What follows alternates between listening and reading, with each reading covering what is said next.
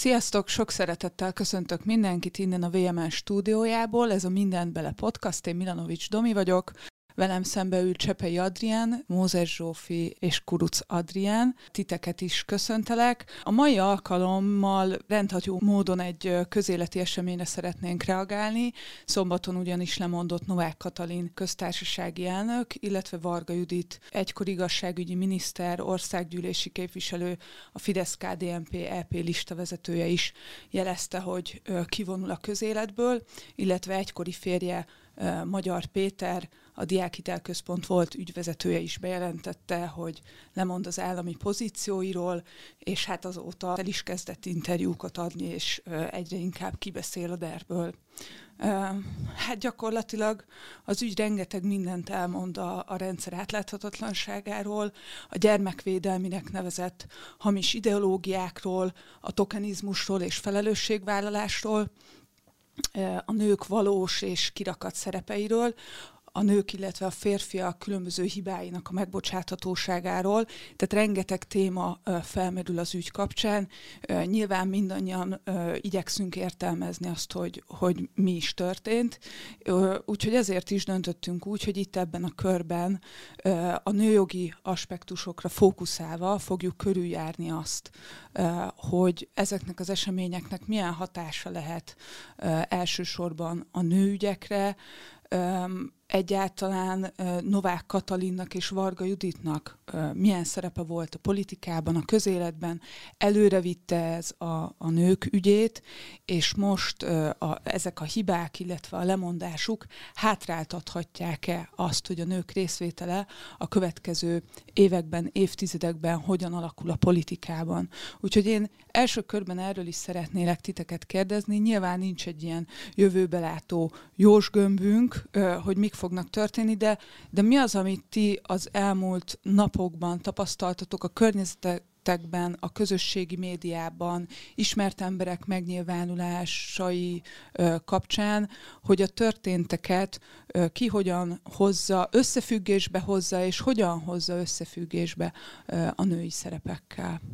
Szerintem mielőtt ezeket szétszállazzuk, a legfontosabb talán, hogy maga Novák Katalin hozta be ezt az aspektust, amikor azt mondta, és most idézni fogom, a politika kemény, olykor kegyetlen világ, vannak, akik azt gondolják, hogy nekünk, nőknek ezért nem is való. Ezzel nem értek egyet. Ne hagyjuk magunkat. Kellenek a nők a közéletbe is, mert hitem szerint akkor idővel méltányosabb, békésebb és bizonyára tartalmasabb lesz ez a világ. Mit gondoltál erről a szövegrészről, amikor hallottad vagy olvastad? Hát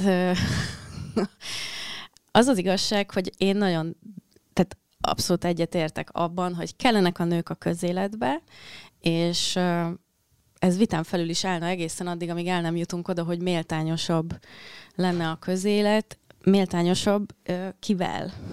Mert akkor megkérdezném, hogy az áldozatokkal ki lesz méltányos, amikor felmentenek valakit, aki egy pedofil embertetteit lehetővé tette, segítette. Ez is abszolút fontos aspektus. Meg hát, hogy igen, hogy a, hogy a politikának ez, a, ez az ilyen macsó, férfi központú világa, ebben nőknek hogyan tud ö, egyáltalán érdemi lenni a, a részvétele. Én végig ezen gondolkodtam, hogy ugye ez egy ilyen kétélű dolog, hogy egyrészt beszélünk a tokenizmus jelenségéről, ezt majd kicsit kifejthetnénk szerintem, hogy Igen, elmondod, hogy, hogy, jelent. hogy mert pont te írtál nálunk cikket. Igen, amikor ö, Novák Katalint ö, kinevezték köztársasági elnöknek, Györgynek, akkor ugye ez egy nagy hír volt sok helyen, abból a szempontból is, hogy ő lett az ország első női köztársasági elnöke, ami alkalmas volt arra, hogy, hogy egyfajta ilyen progressziót sugározzon, vagy a rendszer nőjogok iránti elkötelezettségét, de közben pedig maga a tokenizmus, és ezt, ezt is értjük alatta, amikor egy, nem tudom, egy nőt, vagy egy kisebbségi csoporttagot kicsit ilyen kirakatszerűen használnak, hogy gyakorlatilag most lerövidítve ez azt jelenti, hogy Novák Katalin szerepvállalása, mintha egy ilyen tetszetős csomagolás lenne egy rendszeren, ami nőjogi szempontból nagyon sok szempontból bűzlik, és omladozik, és össze van esve.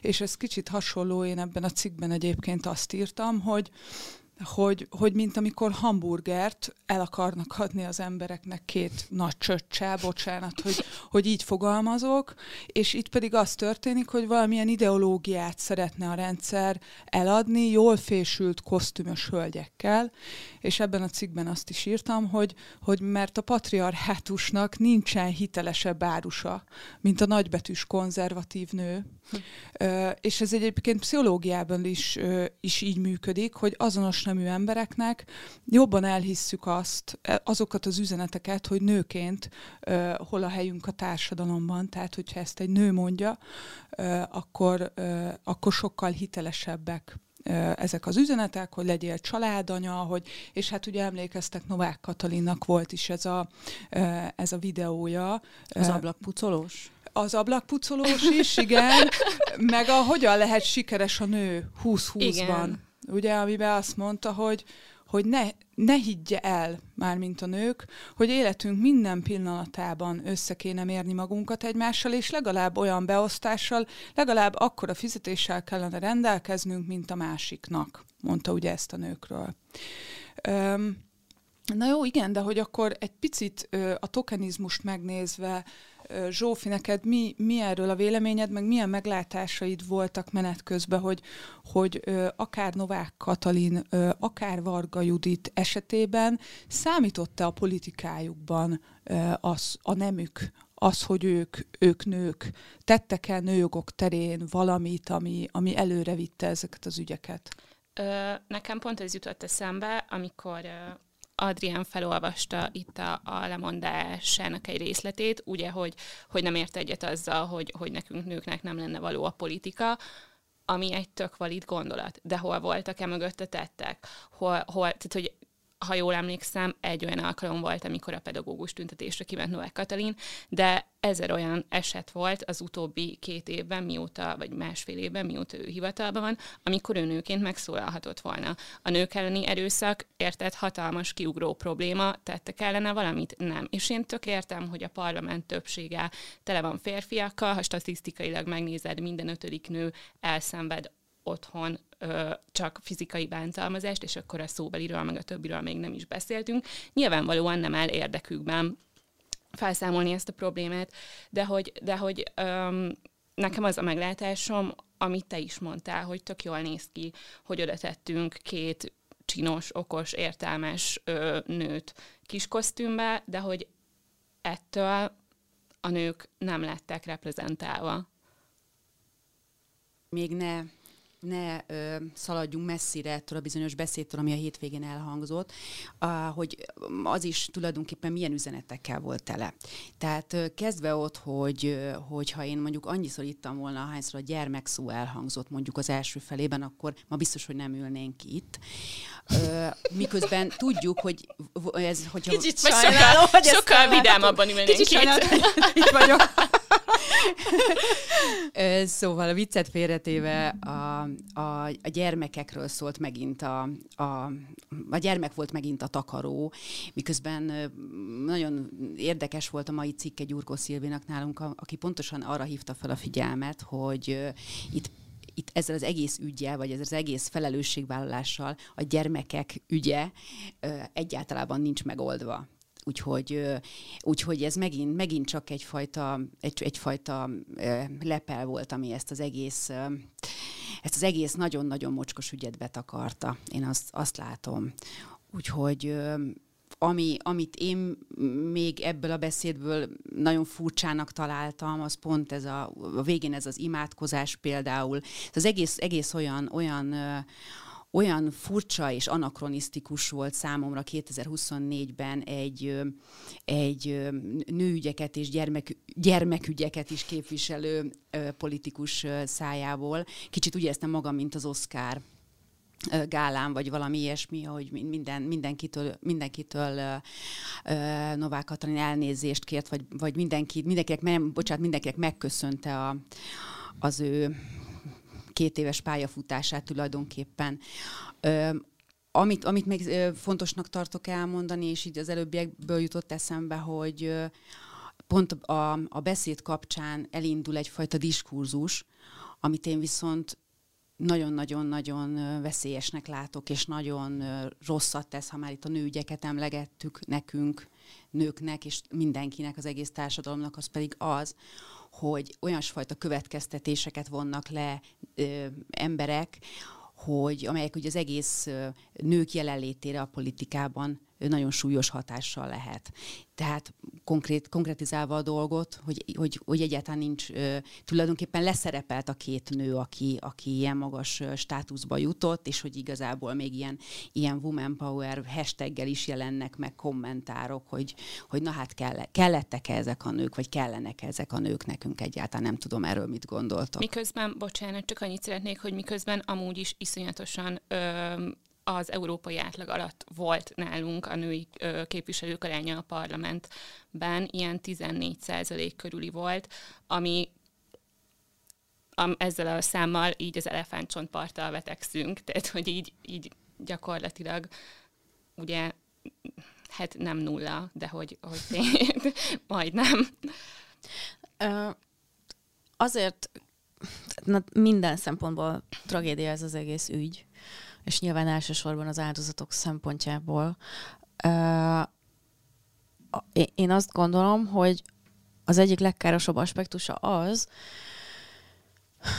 hogy bármennyire is kirakat emberek voltak, akik most lemondtak, de hogy mégiscsak a kinevezésükkel járt egy olyan illúzió, hogy most majd lesz gondoskodó, megbízható női vezetőnk, és uh, én azt gondolom egyébként, hogy mondjuk Gönc Árpád óta vágyunk erre, hogy legyen egy ilyen jóságos, uh, egy, egy olyan ember, aki, aki mindenek, mindenek, úgy, igen, aki mindenek fölött áll, és szerintem most ezt az illúziót ha volt is még bármi maradványa, akkor teljes mértékben szerte foszlatták, mert mert hogy pontosan az alapeszmét, a gyermekek védelmét köpte szembe ez a, ez a bizonyos kegyelmi ügy, és, és én azt gondolom, hogy ez a legkárosabb aspektusa ennek az egésznek, hogy,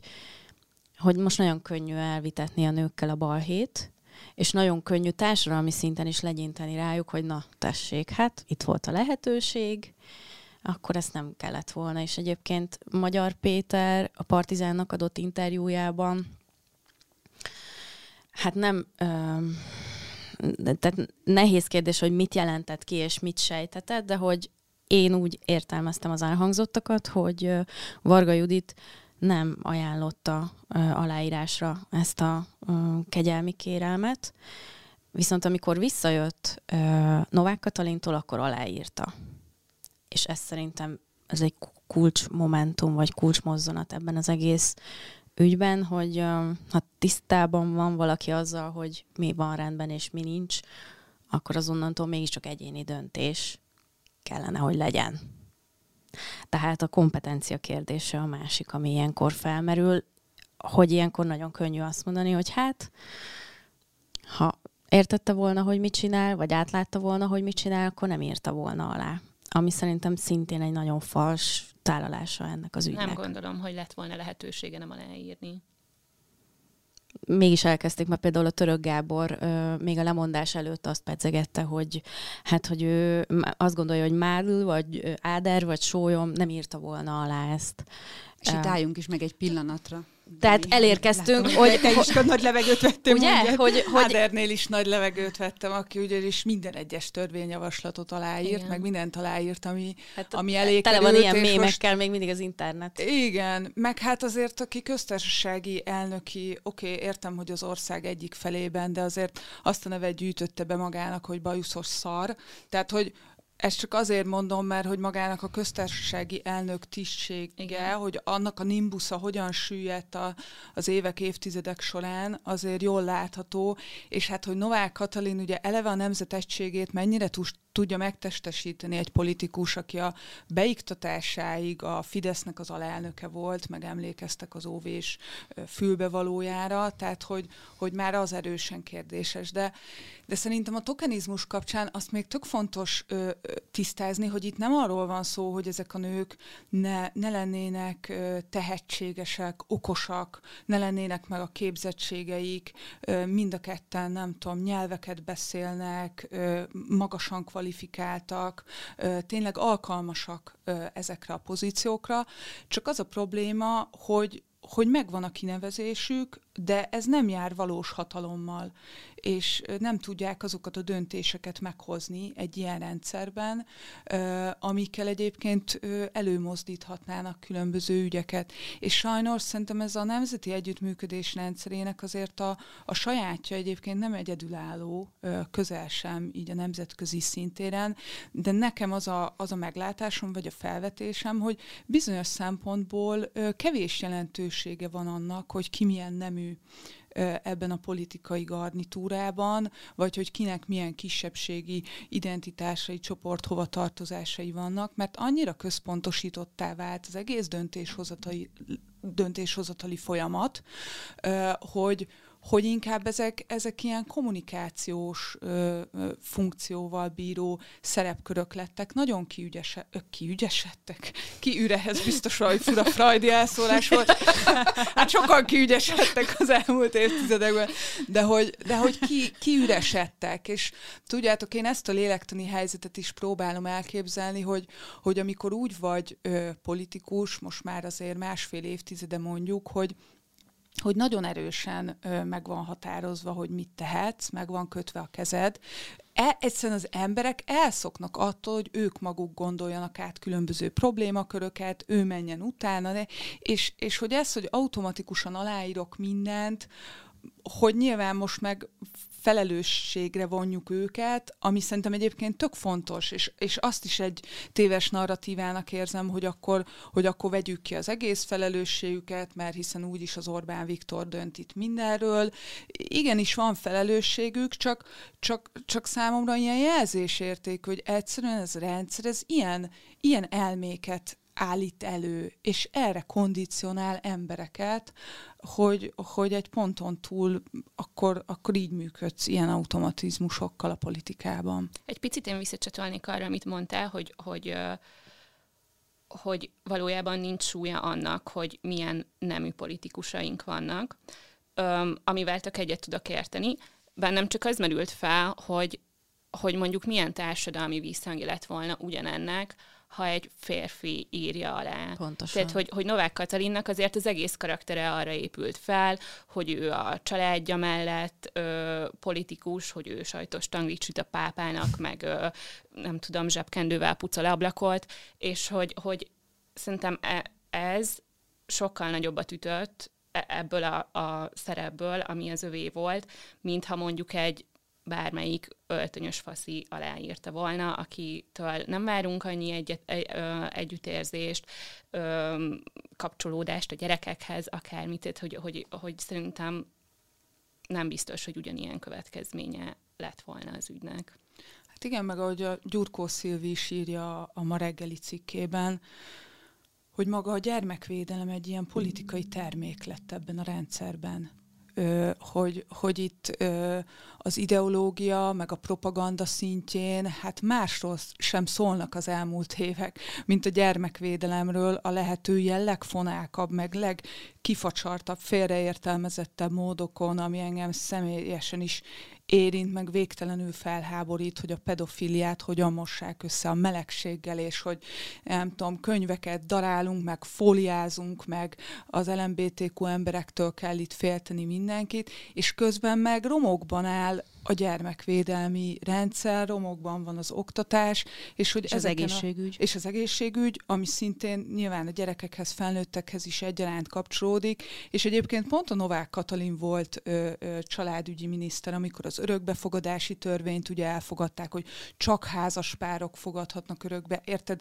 Még élettársi kapcsolatban év, élő heteroszexuális emberek is külön miniszteri engedéllyel fogadhatnak örökbe, miközben hány hír van arról, hogy, hogy nincs elég nevelőszülő, hogy, hogy, hogy, hogy milyen bánásmódban részesülnek ezek a gyerekek állami intézményekben, és akkor megint nem arról van szó, hogy, hogy hogyan ö, tudjuk gyerekekké, gyerekek számára is biztonságosabbá tenni ezt az országot. Hát szerintem ez azért nagyon fontos ügy, mert tulajdonképpen én nem tudok olyat mondani az utóbbi évtizedekben, amikor ennyi, ennyire világosan kilógott a lóláb, hogy mi a marketing és mi a valóság ezzel szemben.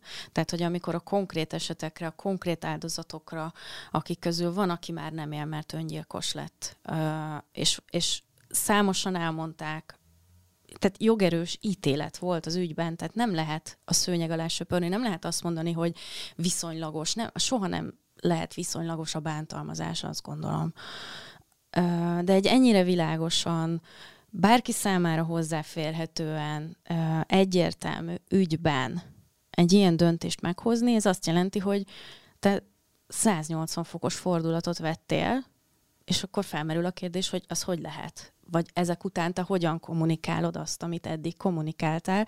És nyilván, hogyha megnézzük azt, hogy mikor ö, látogatott ide a pápa, és mikor hozták ezeket a, a kegyelmi döntéseket, akkor azt is tudjuk, hogy eltelt sok-sok hónap, és nem bukott ki ez az ügy. Tehát, mintha mi sem történt volna, tovább kommunikálták, hogy így a gyermekvédelem, úgy a családok éve, családbarát Magyarország, leszállsz Ferihegyen, az az első, amit meglátsz. És és azt gondolom, hogy ez egy ilyen szempontból nagyon fontos mérföldkő a rendszerváltás utáni Magyarország történetében, hogy itt, itt teljesen egyértelműen látszik az, hogy mi a marketing, és mi van mögötte, vagy mi nincs mögötte.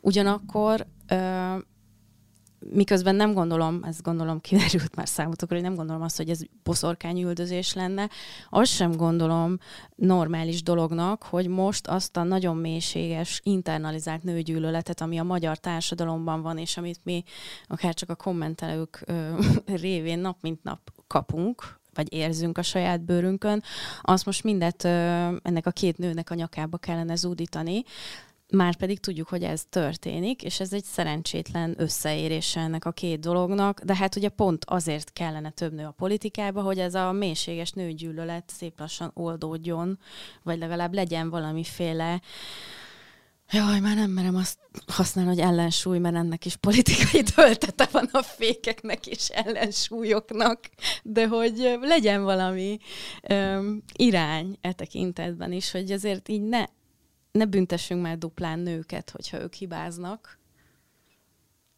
Én arra jöttem rá a hétvégén, hogy a gyermekek szóba mi nők is beletartozunk.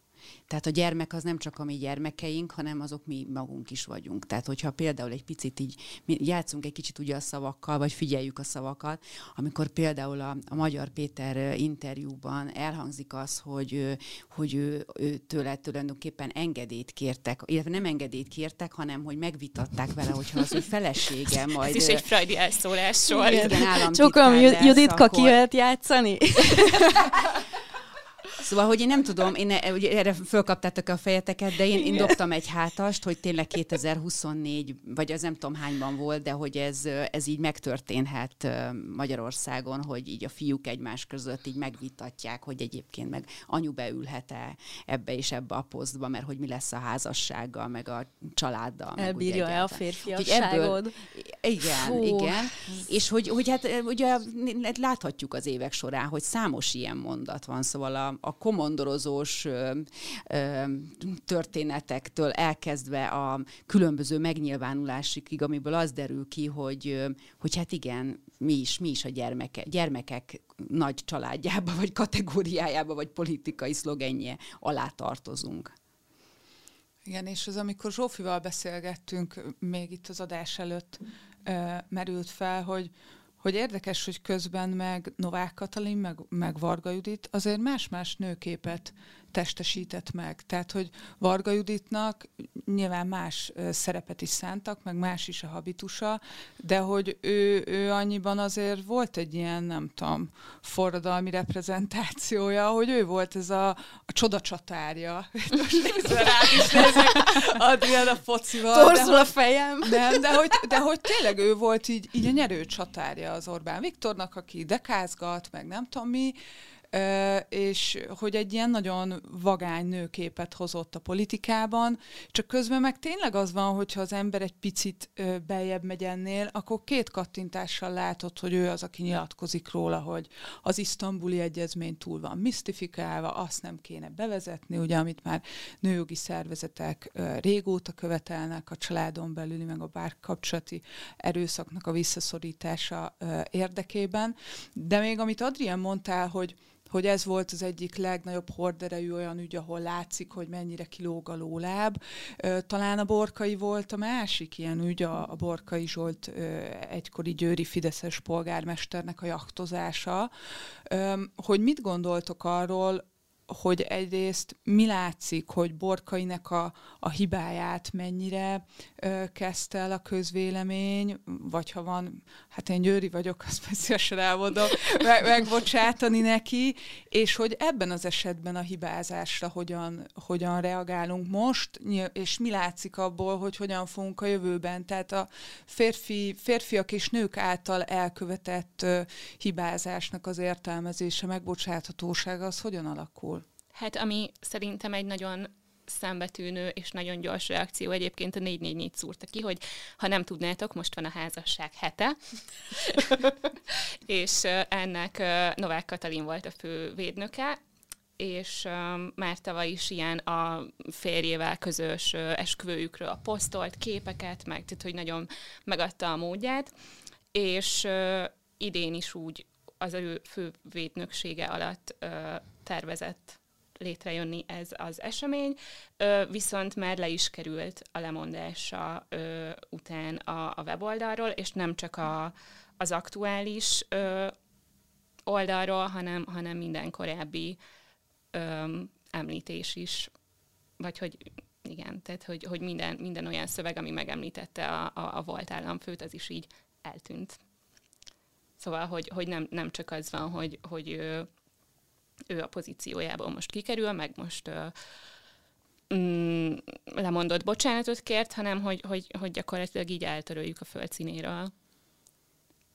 Igen, és hát, és hát közben meg nekem az egy ilyen párhuzam azért a két ügyben, amellett, hogy ugye most Borkai egyre erőteljesebben jön vissza a politikai életbe, és hogy hát gyakorlatilag az első számú esélyesként emlegetik a győri önkormányzati uh, választásokon. Ha jól tudom, akkor már lehozta a média, hogy a felesége megbocsátott. Igen, igen kapott egy tacskót. Ja, igen, uh, az igen. az igazság, nagyon-nagyon sarkosan fogok fogalmazni, de valójában szerintem a borkai ügy uh, megítélése Kicsit csodálkozom, hogy nem az lett a vége, hogy a feleséget elővették, ami nem volt bevarva az oknia a borkainak. Borkainak, ja.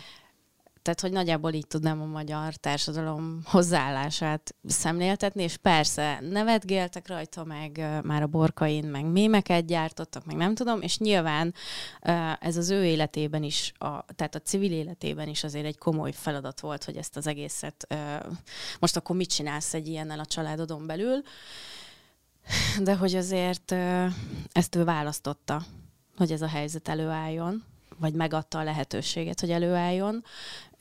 A felesége nem, és mégis a feleségenek is ugyanígy ezt a terhet cipelnie kellett az arcával és a nevével, és még most is ugye élcelődünk, élcelődnek azon, hogy akkor egy tacskóval lehet-e egy aktozást ellentételezni. Tehát uh, szerintem tényleg azt tudom mondani, amit az előbb, ez a, ez a nagyon-nagyon mély nőgyűlölet, ez minden ilyen ügyben előjön, és akkor ott is az ikárlányokat is elővették a borkai ügyben, meg a feleségen gúnyolódtak, meg hát ugye még a nők is a feleség ellen fordultak, hogy hogy lehet megbocsájtani, hogy lehet, milyen gerince van egy ilyen nőnek, és a többi. Tehát én úgy érzem, hogy ha van rajta sapka nőként, akkor azért, ha nincs, akkor azért, hogyha tehát nem, nem tudom igazából, hogy előállhatna az, az eddigi események után a Novák ö, Varga ügyben előállhatna egy olyan helyzet, amikor azt mondjuk, hogy jó gyerekek, nézzük azért ezt árnyaltan. Tehát, hogy se nem áldozatok, mert hibáztak mind a ketten, de egyik sem alkalmatlan a feladatára, és nem a kompetenciájukkal volt gond, hanem valami egészen mással, ami pedig egy nagyon messzire vezető politikai, társadalmi kérdés, hogy hogy, hogy lehet ez, hogy aláírsz valamit, amivel amúgy nem értesz egyet.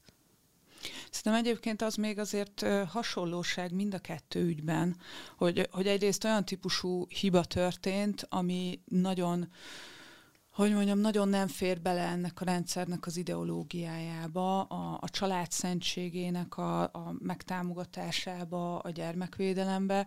Ugye, hogyha a borkainak is a jaktozása mondjuk egy, nem tudom, egy francia közegben történt volna, ott sokan azt mondják, hogy ott valószínűleg a korrupciós ügyeken jobban kiakadt volna a közvélemény, mint magán ezen a, ezen a jaktozós történeten. Itt nyilván a, a, a Fidesz-KDNP által kommunikált ideológiával áll ez nagyon éles ellentmondásba, és hát mindkét ügynél nekem azért az az érzésem, hogy, hogy nagyon könnyű a, a történet első egy-két rétegénél megállni. Hogy olyan, mintha lenne egy ilyen mély gödör, amiben egy nagyon picit ásunk, és de, de hogy nem látunk igazán alá, hogy, hogy ennek mi az igazi mélysége, és mi a mi, a, mi a, az igazi jelentősége, és nagyon könnyű megelégedni egy ilyen felszínes történettel, hogy ott a jaktozással, a korrupcióról nem beszélni. Itt a Novák Katalin Varga Judit, de az, hogy, hogy mondjuk az Orbán Viktornak mi ebben a, a felelősségi köre, azt kevésbé látjuk, meg hát van egy olyan érzése, vagy hát nekem van egy olyan érzésem, hogy, vagy ami ez a megdöbbentő az egésznek az átláthatatlansága. Hogy érted, hogy nem az van, hogy, hogy a hiba zavarja ezt a rendszert, hanem így gyakorlatilag mindenkit az zavart, hogy ez kiderült. Hm. Hogy, hogy fél éve ezt lehetett tudni, hogy ez a kegyelmi döntés van a rendszeren belül, de az, hogy ez kiderült, az egy más...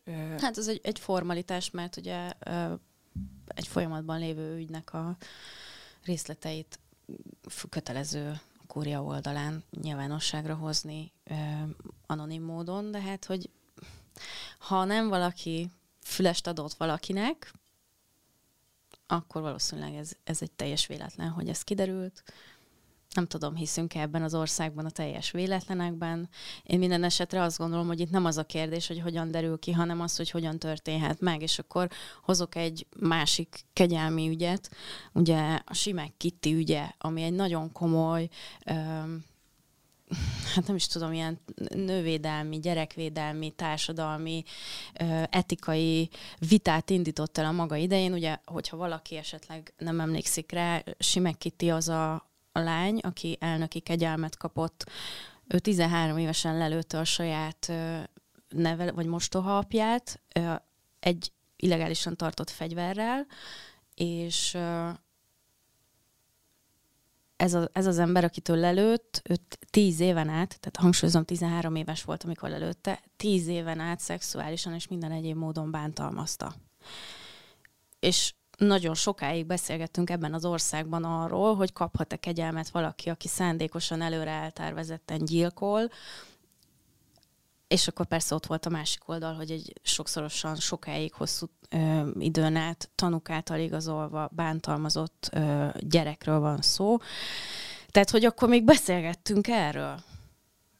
Most pedig azon morfondírozunk, hogy vajon hogy szivároghatott ki az, hogy egy pedofil embert mentegető és tevékenyen azért tevő ember, hogy, hogy ő tovább működhessen, vagy az eddigi ügyei ne derülhessenek ki, ő kegyelmet kap. Én azért ebben látok egy lefelé tartó spirált. Igen, hát az számomra az rémisztő ebben, hogy, hogy lényegében véletlenek folytán derült fény erre a, erre az egész esetre. De azt még szerettem volna tőletek megkérdezni, mert erről is sokat szoktunk beszélgetni bántalmazással összefüggésben lévő ügyek kapcsán, hogy a, hogy a nyilvános bocsánat kérésekkel. Na, váltom ezt a reakciót. Elemenyébe. Hogy, igen, hogy, hogy ezekkel hogy állunk, hogy, hogy egyszerűen tényleg hát nem nagyon láttunk erre, erre jó példát, hogy, hogy egyrészt most a Novák Katalinnak ez a, nem tudom, a lemondási beszéde, az mennyire felelt meg egy ilyen érdemi bocsánatkérés kritériumainak? Semennyire. Köszönöm szépen. Thanks for coming to my TED Talk. Igen, ha ezt egy kicsit, kicsit kifejtenétek, hogy miért nem, az sem ennyire, ha ebben van egy-két pont, amit ki lehet emelni, illetve azt, hogy, hogy ez hogyan tudna akkor mégis úgy, úgy kinézni, hogy, hogy ennek legyen valamilyen ereje. Um, én pont kimásoltam azt a részt a, a lemondás bocsánat kéréséből. Ugye úgy szólt, hogy bocsánatot kérek azoktól, akiket megbántottam, és minden olyan áldozattól, aki úgy érezhette, nem állok ki mellette. Hm. Igen, tehát hogy... Úgy érezhetted, hogy, hogy még a, tehát még azt is gázlángozzuk egy kicsit, hogy, hogy, hogy szarul érzed magad igen, attól, hogy valaki el, persze. nem áll ki melletted. Igen. És aztán ugye azzal zárta ezt a bekezdés, hogy a gyerekek és a családok mellett voltam, vagyok és leszek. Tehát, hogy Jó, hogyha hol? úgy is történt, hogy ő esetleg úgy tűnt neked, hogy nem állt ki melletted, akkor a, majd süt nekem sajtos tanglit. Egyrészt, de hogy, de hogy hiszen ő azért mindig is a gyerekek és a családok mellett volt, van és lesz. Igen, de most erre amúgy, ha nagyon gonosz vagyok, akkor azt tudom mondani, hogy you had one job. Tehát, Egyrészt hogy igen. mutasd meg akkor, hogy a gyerekek mellett vagy. Igen, de közben én azért ezt, egy, vagy itt egy picit behoznám a big picture-t, hogy, hogy uh, azt nem tudom, hogy észrevettétek-e, de hogy amikor uh, kijött Orbán Viktornak az a videója, hogy alkotmányt fog módosítani, ugye itt a kenyelmi döntés kapcsán, akkor a Sándor Palota is kiadott rögtön egy közleményt, hogy Novák Katalin ezer örömmel fogja aláírni ezt, amivel Felzi a saját alkalmatlanságát um, ismerte el az onyomban. Csak, tehát, hogy, hogy hogy felmerül bennem, hogy, hogy akkor ő lehet, hogy azt gondolta, hogyha ott um, ugye közleményben adja ki az együttműködésére való hajlamot, meg elismeri országvilág előtt, hogy igen, ezt elrontotta, akkor esetleg megmaradhat a pozíciójába, ami szintén itt nekem sejtett egy ilyen bántalmazó, bántalmazó dinamikát, amikor hmm. bármit megteszel, öm, bemész alá, nem tudom. Fú, ez de érdekes, amit mondasz. Hmm csak, csak, hogy, csak hogy megmaradjon a nyugalom, és, és ugyanakkor ugye az is, az is tök egyértelműen kiderült ebből az esetből, a, a, hogy, a, hogy a Fideszben az a működés, hogy, hogy elvárják a teljes lojalitást, hogyha, hogyha nem tudom, délbe az asztalra kell tenned a forró levest, akkor az legyen ott, de hogyha bármit, bármi történik, hiba kerül a gépezetbe, akkor nem fognak kiállni melletted, akkor ez a te felelősséged csak, és akkor vidd el egyedül azt a balhét, ami nem biztos, hogy a tiéd. Hm. Igen, ez már önmagában általában egy ilyen bántalmazó rendszerek sajátja, nem? Amikor, amikor a lojalitás válik az első számú értékké, amikor nem lehet már nyilvánosan kritizálni, nem lehet másokhoz fordulni. Hát ez a diszfunkcionális családnak az ismérve, az egyik hát fő abszolút, ismérve, nem? Csak hogy ezt, ezt teljesen leképezi azért ez a, ez a rendszer, hogy itt lojalitásban kell, kell valójában nagyot nyújtani. És, és a... még az sem elég. Igen. Hát és abban a pillanatban, mert hogy amikor ö, valami történik, valakinek eljár a szája, vagy valami kívülről véletlenül kiderül, akkor mi van? Akkor jön a kocsis Máté, és azt mondja, hogy ez a minimum, hogy lemond, vagy jön a szörényi, mint tanácsadó, és azt mondja, hogy ö, be tudja-e tölteni a pozícióját. Tehát rögtön azt semmisítik meg, aki egyébként nyilvánvalóan csak elviszi a balhét, úgy is, hogy hibázott, de hogy mégiscsak tessék, akkor ez a te hibád, és te vagy a legrosszabb mindenki között. Tehát, hogy rögtön a kompetenciáját kérdőjelezik meg, és akkor itt viszont már nem lehet kivonni a képből, a, a nagy képből azt, hogy vajon akkor is így beszélnének-e róla, hogyha történetesen férfi lenne. Mm. Mert egyébként a, a török Gábor azt nyilatkozta, hogy Orbán Viktor megalázta Novák Katalint, és ugye itt jön a, az, amit te mondasz, Zsófi, hogy a bántalmazó dinamikában akkor ő még aláígér, hogy hadd maradjak a családtagja. Igen. Csak hogy közben pedig azért ezek az elemzések is fel, tehát hogy egy kicsit így fölmerül bennem a kérdés, hogy tényleg tényleg biztosak vagyunk ebben, hogy minden máshogy lenne, hogyha egy férfi lett volna ott? úgy értem, hogy nem írják alá a férfi köztársasági elnökök? Szerinted? Vagy, vagy csak nagyon... Lehetne olyan ugye? köztársasági elnökünk, aki nem írta volna Vagy csak alá? sokkal könnyebben Lásd, mondjuk balszos. ki. Pontosan, sokkal könnyebben, mondjuk, teszem hozzá, Schmidt Pál nem szerepelt a török Gábor felsorolásában, tehát hogy ezt azért adjuk meg, de hogy sokkal könnyebben mondunk dolgokat egy nőről, mint ahogyan egy férfiról kijelentenénk kompetencia tekintetében ugyanezt. Hmm. Amúgy a lojalitás kapcsán most nekem egy ilyen focis példa jutott eszembe, nagyon átvettem ezt a macsó politikát. Mellett, mellettem ül, és Vonalat, jön belőle belőled is áradnak a foci energiák, Adriel, hogy, hogy kicsit olyan ez nem, hogy amikor szurkolunk egy csapatnak, és hogyha jó az a csapat, vagy jó teljesítmény nyújt, akkor izé, téper egybe beszélünk, mi elért, mi győztünk, mi nagyon jók vagyunk. A holdról is És amikor valami, valami hiba van, vagy nem tudom, akkor kikapcsolod a tévét, hogy ah, ezek az izé, nem Igen. tudom, hülyék, botlábúak mit csinálnak.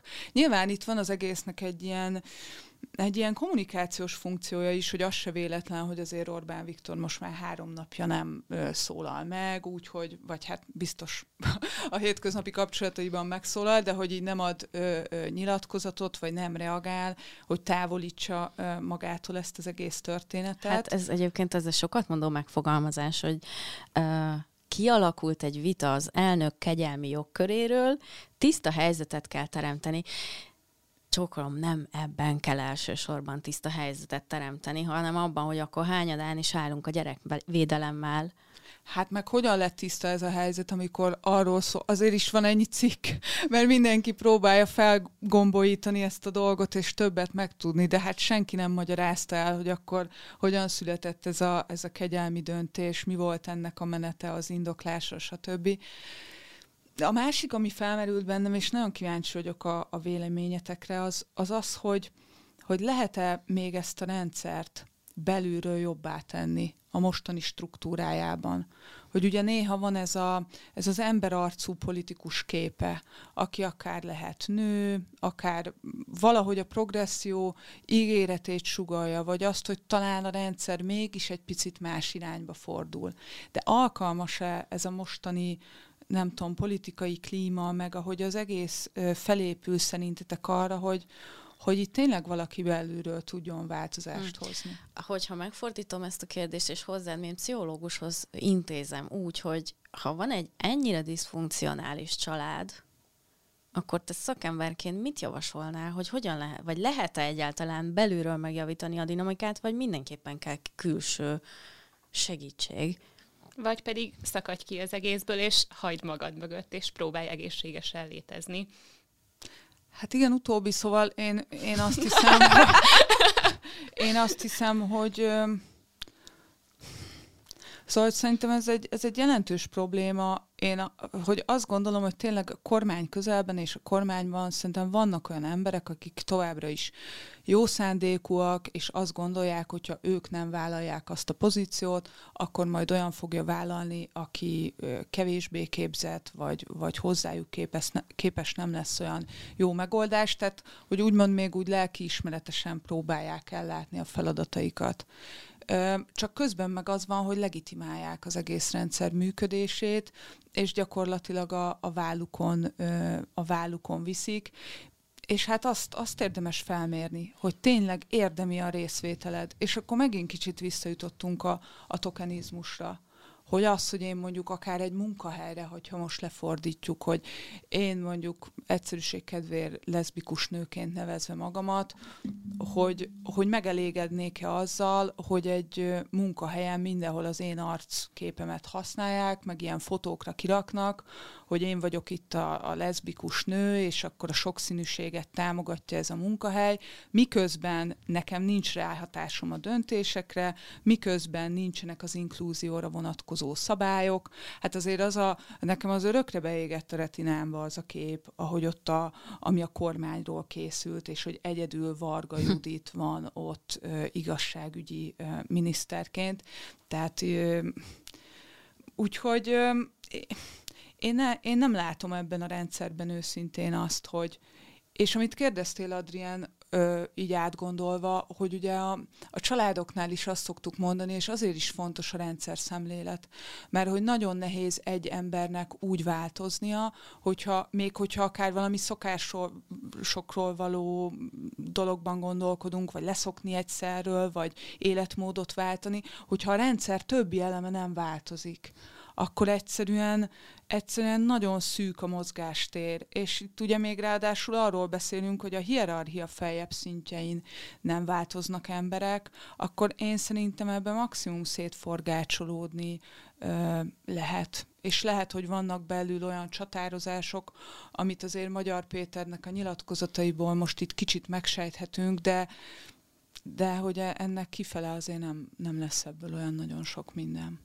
Nem tudom, lehet, hogy vissza kell nyúlnunk a, azokhoz a példákhoz. Nincs sok, de hogy azért vannak, vannak arra vonatkozó példák is, hogy nem csak um, bábként lehet nőként részt venni a politikában, és, uh, és megvizsgálni azt, hogy aki, aki nem így játszott szerepet, az, az mit csinált, és hogy. És ugye nyilván pont idevágó példa 1998-ból az, amikor Dávid Ibolya ö, azt mondta, hogy ő nem hajlandó ellenjegyezni Kunos Péter ö, kegyelmi kérvényét, és visszadobta, és ez most nem vádolhat senki senkit azzal, hogy ilyen-olyan politikai oldal, mert ö, az Gönc kegyelmi ö, határozata lett volna.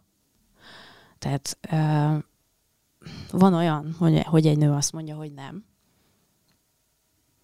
Most a mondat további részét meg mindenki gondolja mögé, hogy ezzel mit akartam mondani, de szerintem nagyon egyértelmű, hogy, hogy itt végső soron mégiscsak egyéni döntésekről van szó. Ha máskor nem, akkor, akkor akkor, amikor ott van előtted a papír, és azt mondják, hogy írjál valami olyat alá, amit nem akarsz aláírni, akkor átgondolod, hogy, hogy biztos-e, hogy ezt te akarod ebben a formában csinálni?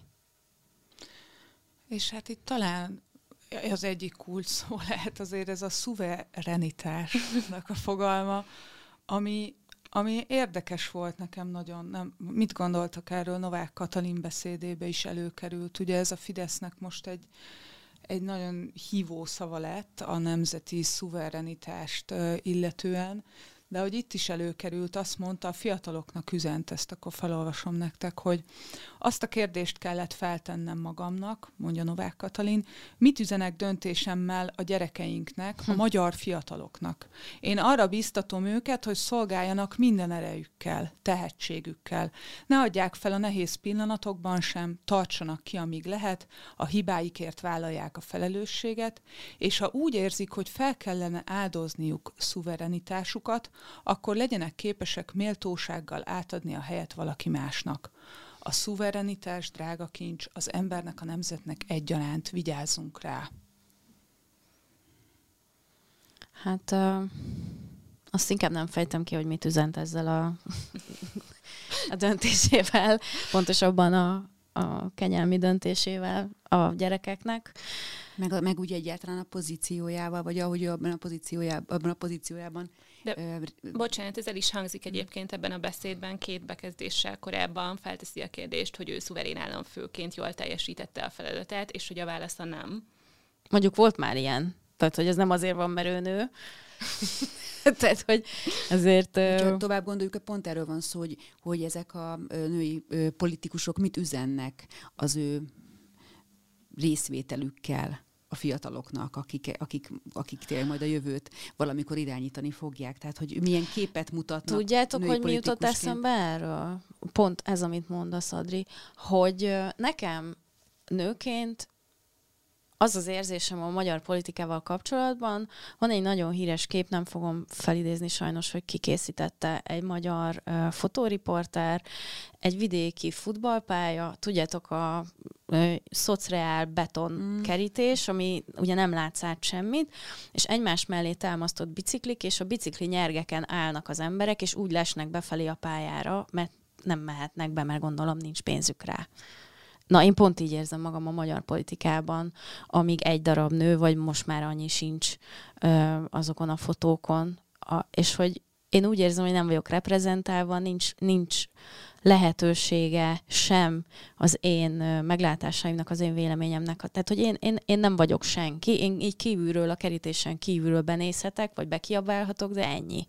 Hát ezért, mert kettessel kezdődik a személyi számod. Igen. Hát meg ebben is van egy ilyen üvöltő ellentmondás szerintem, hogy egy olyan politikai rendszer, ami a párton belül a politikusoknak a szuverenitását gyakorlatilag felszámolta, és erősen tekintély uralmi eszközökkel működik, az kifelé a nemzet kontextusában pont ezt a szuverenitást igyekszik hangsúlyozni, amivel befelé teljesen ellentmondásban működik gyakorlatilag. Én azért vagyok végtelenül szomorú ettől az egész ügytől, vagy azért is, mert szerintem eleve nem jártunk nagyon jó tehát nincs jó időszaka, azt gondolom a, a nőügynek, bármennyire is tűnik úgy, hogy a csapból is ez folyik, hogy Me Too, meg Girl Power, meg nem tudom. Tehát pont ö, most beszéltünk arról értekezleten, hogy, hogy hogyan alakul akár már a fiatal generációk között is az, hogy, tehát hogy most van egy ilyen ellentartás a, a, a fiatal férfiak részéről az emancipációval kapcsolatban, és akkor én nagyon nem szeretném, hogyha ennek az ügynek az lenne a kicsengés, hogy jó van, menjetek szépen haza sajtos tanglit sütni, mindenkinek jobb, látjátok, nem csináltok hülyeségeket, nem írtok alá minden szart, és akkor menjél a gyerekedhez, lásd el. Tehát én azt gondolom, hogy ebben ez a leg, az egyik legnagyobb árulás, amit te is mondasz, Adri, hogy most például neked női vezetőként ez egy jó üzenet, hogy inkább megyek haza a gyerekemhez, úgyis kevés időt töltöttem vele. Mert ez egy borzasztó fals üzenet lenne. Ez mindenkinek az, ez nem csak a vezetőknek, ez, ez mindenkinek, mert hogy tényleg a, a lényegről tereli el a figyelmet. Szóval ez egy olyan olcsó és felháborító demagógia, hogy, és érdekes, hogy ugye pont ebben a, ebben a lemondó beszédben ő pont ezt hangsúlyozza Novák Katalin, hogy hogy most nem tudom idézni, előttem nincs ott a szöveg, nektek ott van talán, hogy hogy igenis, igenis van helye a nőknek a politikában is, hogy senki ne ezt a következtetést mondja le. Most így lefordítottam, ami, ami nagyjából hosszabban el volt mondva és még ő is felhívja erre a figyelmet, de valójában én azt érzékelem most, hogy így hallgatom, meg olvasom a kommenteket, hogy pont az ellenkezője történik. Tehát itt, itt konkrétan a komment szekciókban is látni, hogy, hogy ilyen leg, legolcsóbb ilyen nőgyűlölő viccek szintjére megy le az, hogy és válik ez az egész egy ilyen humorforrássá, hogy, hogy, hogy itt most mi történt. Hát meg ahogy már fogalmaznak is, hogy akkor itt még a kritikus hangok is, hogy most itt az igazi felelősök a nők szoknyái mögé bújnak, tehát hogy így... Ezt majd magyarázzuk, hogy ez miért, miért probléma. Nekem volt ez erről egy vitám egyébként, hogy uh, szerintem olyan szuper lenne, ha megtanulnánk újra árnyaltan gondolkodni valamiről. Tehát, hogy itt, uh, itt senki, azt gondolom, hogy nem a, nem a szoknyái mögé bújnak, hanem előre tolják a sortűz elé, hogy tessék. Uh-huh. És az azért nem ugyanaz, mert már eleve az a kép, hogy a szoknyás nő a parlamentben, meg a... Tehát, hogy az olyan, mint amikor futballmeccsen hölgyeznek hogy a hölgyek pályára lépnek, és akkor így becsukod a szemed, és elképzeled, hogy ilyen magas sarkú cipőben jönnek stoplis helyett. Tehát, hogy beszéljünk már, ahogy te is mondtad, Adri, felnőtt módjára a, a, a nőkről és hogy... Ne, hát pont a két véglet van, nem? Hogy tehát van, van egy részt ez a késcsókolós, vagy kezedcsókolós, virágcsokros. Igen, hogy akkor is a kezedet csókolja a konferencián, elő, ha nem akarod. És Igen. mindenféle nagy szavak használata a, a, a női vezetőkkel, politikusokkal kapcsolatban, és amikor meg egy ilyen helyzet van, akkor konkrétan nem tudom, leütik őket, mint egy férfit. Tehát, hogy valahogy ez a, ez a teljesen két véglet van, és ez, a, ez, ez egy, egy olyan diszonancia.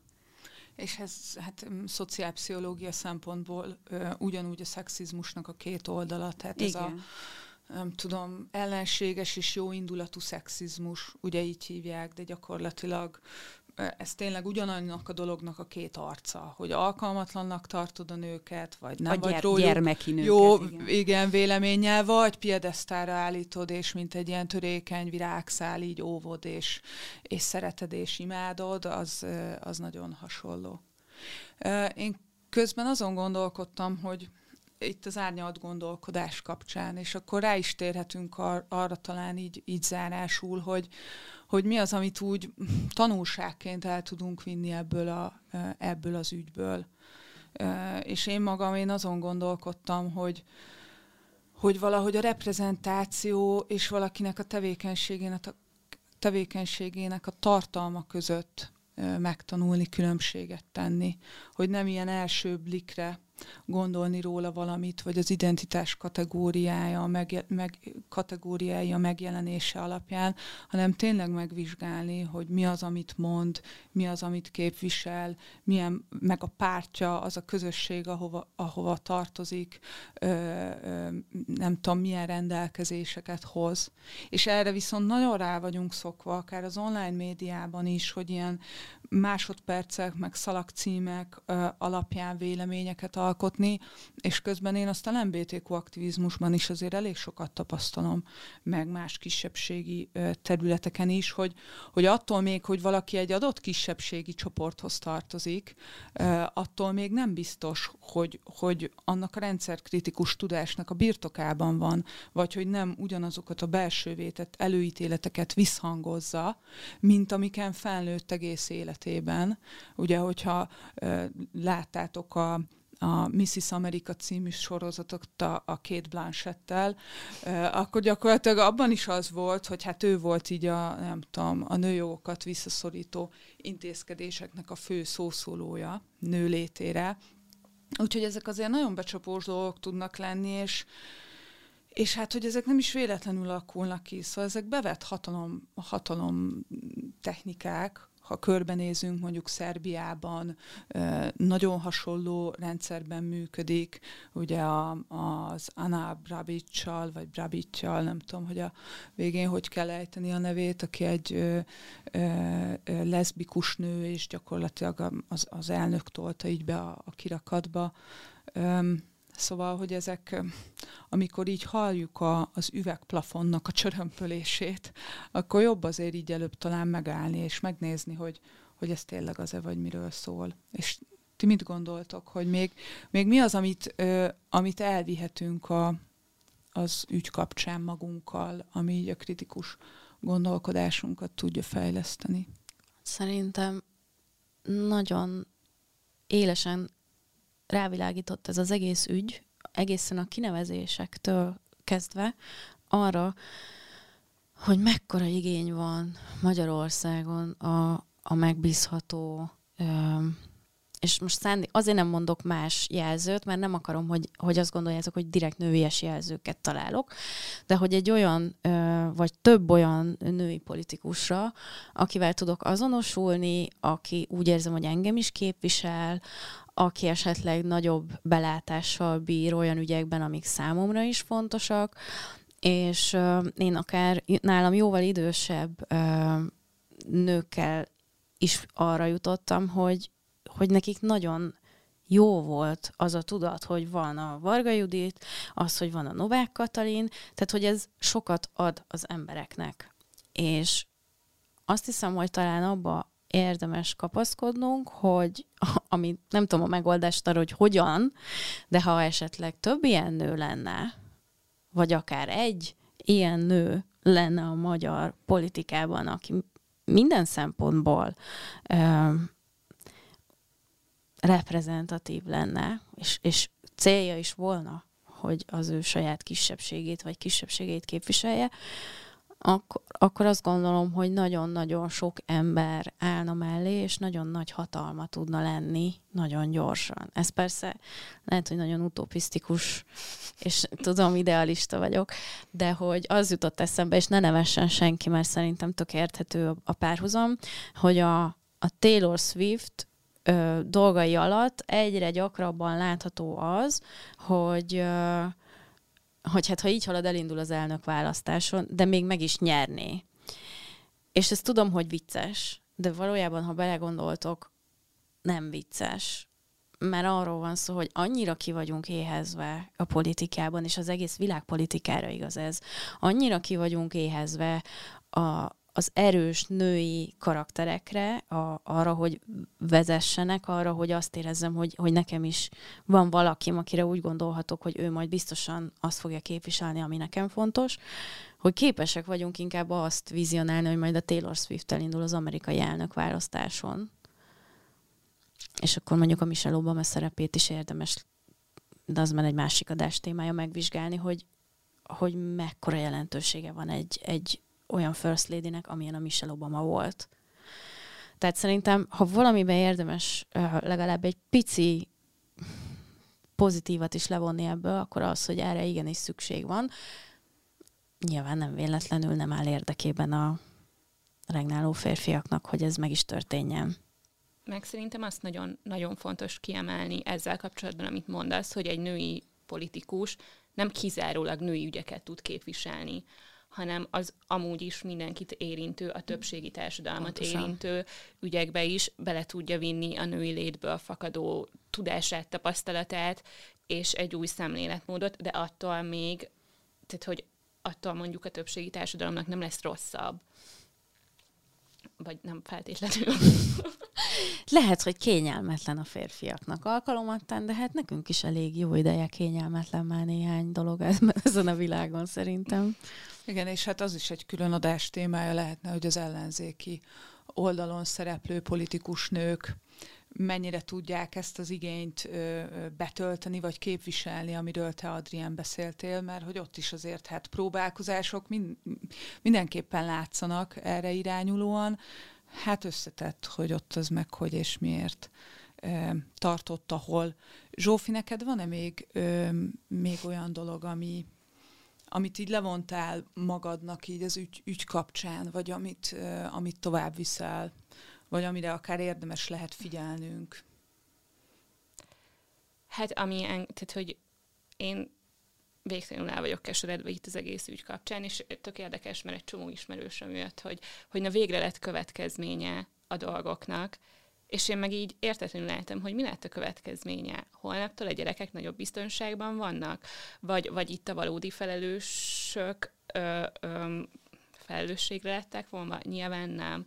Um, és, és szerintem ez, a, ez az egy, tehát hogy az én olvasatomban értem, hogy történtek dolgok, de hogy gyakorlatilag nem változott semmi és ez a rendszer ugyanúgy fog működni, és, és, és ez a két ember nem azért lépett vissza a tisztségéből, mert hibázott, hanem azért, mert kiderült, hogy hibáztak, és ez egyébként ugyanúgy a ö, bántalmazó kapcsolatok nagyon tipikus velejárója, hogy, hogy nem az a baj, hogy elkövetted, hanem az, hogy ez kiderült, és akkor nem abba hagyom, hanem óvatosabban fogom csinálni, és ugyanúgy folytatom, mert feljogosítva érzem magam arra, hogy, bármire.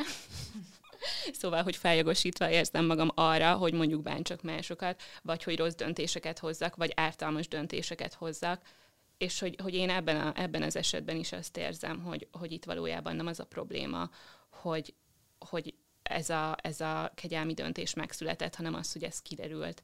És akkor ugyanígy, tehát hogy nem tudjuk, hogy hány hasonló eset született, nem tudjuk, hogy hány fog még születni, de hogy, hogy én ezt, ezt, nekem ez a félelmem, hogy, hogy itt igazából annyi lesz ennek a következménye, hogy akkor még jobban megpróbálják majd elrejteni ezeket, még óvatosabbak lesznek ezzel kapcsolatban. Igen, és, és tök jó, hogy ezt behoztad, mert hogy én is azért hallottam sok ilyen reakciót, amikor mondjuk én is kifejeztem azt, hogy, hogy itt a valós felelős, felelősök mellett megyünk el, vagy a, nem tudom, nem a valós problémákkal, nem a gyermekvédelem helyzetével foglalkozunk, hogy ádomi, hát te már semmivel se tudsz elégedett lenni, semmilyen lépés nem elég, semmilyen felelősségvállalás nem elég, pedig két ilyen magas beosztású ember is, nem tudom, felmondott, és hogy hát közben szerintem meg, megválaszoltad most ezeket a kérdéseket. Adri, tőled is részben ezt kérdezném, meg ha majd utána egy picit akár arra is ki tudnál térni, nekem egy ilyen reményteljes aspektusa van a sztorinak, az pedig így a, az újságírói munkának a, a jelentősége, ez a kettő, ez össze is függ okay. abban, amit, amit mondani akartam, ugyanis mert itt el, elmondták a többiek, amit részben, amit gondolok én is, másrészt ami szó nekem nagyon beragadt most az egész eset kapcsán, az a felelősségvállalás, a mi felelősségvállalásunk. Tehát, hogy itt nem lehet az embernek hátradolni és azt mondani, hogy itt popcornnal kezünkben nézzük, hogy ezek itt mit csinálnak, és hogy, hogy gyilkolják meg egymást ott fölül. Tehát ez nem így működik. Szóval, hogy ott, ott, ott van a mi felelősségünk is a dologban, hogy itt az ember, ezek az emberek, akiknek kapcsán itt ez a bicskei ügy is kirobbant, ezek mind közösségekben, mikroközösségekben zajlanak ezek a történetek. És ott ezt azért nem, ez, ezekről tudnak emberek. Tehát mindig ott van a környezetünkben, ott vannak a környezetünkben olyan hasonló ügyek, amikor valaki tényleg a hatalmával visszaél, amikor a, fönt a zászlóra tűzik a gyermek kifejezés, de akik, akikkel mi, igaz, azok a gyermekek, akikkel, akikről szó van, mi nekünk is törődni kell. Tehát ez nem várható csak csak fölülről, hanem, hanem nekünk is ebben igenis dolgunk van, hogy elszámoltassuk azokat, akik ezzel visszaélnek, hogy vigyázzunk rájuk, hogy összefogjunk velük, és itt jön be egyébként nekünk olyan szempontból könnyebb és nehezebb a dolgunk, hogy újságírók vagyunk, egyrészt nehezebb, mert mi még kevésbé dőlhetünk hátat, tehát nekünk aztán bele kell ebbe tényleg tenni magunkat. Könnyebb abból a szempontból, hogy ez eszközeink vannak, hiszen újságot írunk, és el tudjuk mondani, hogy, hogy, hogy ezt az egészet hogy látjuk. És még az egyéni felelősség ez annyit, hogy az is egy nagyon fontos fontos szempont szerintem, hogyha a környezetünkben tényleg kialakulnak ezzel kapcsolatban diskurzusok, akkor, akkor, akkor ne hagyjuk azt, hogy ez az egész elmenjen tényleg egy, egy olyan irányba, ami megint csak arról szól, hogy, hogy lám-lám, most itt bebizonyosodott, hogy szépen nők menjetek vissza stanglit sütni, ablakot pucolni, mert hogy ez igazából ez, a, ez egy nagyon kemény csatatér, és nektek ez nem való.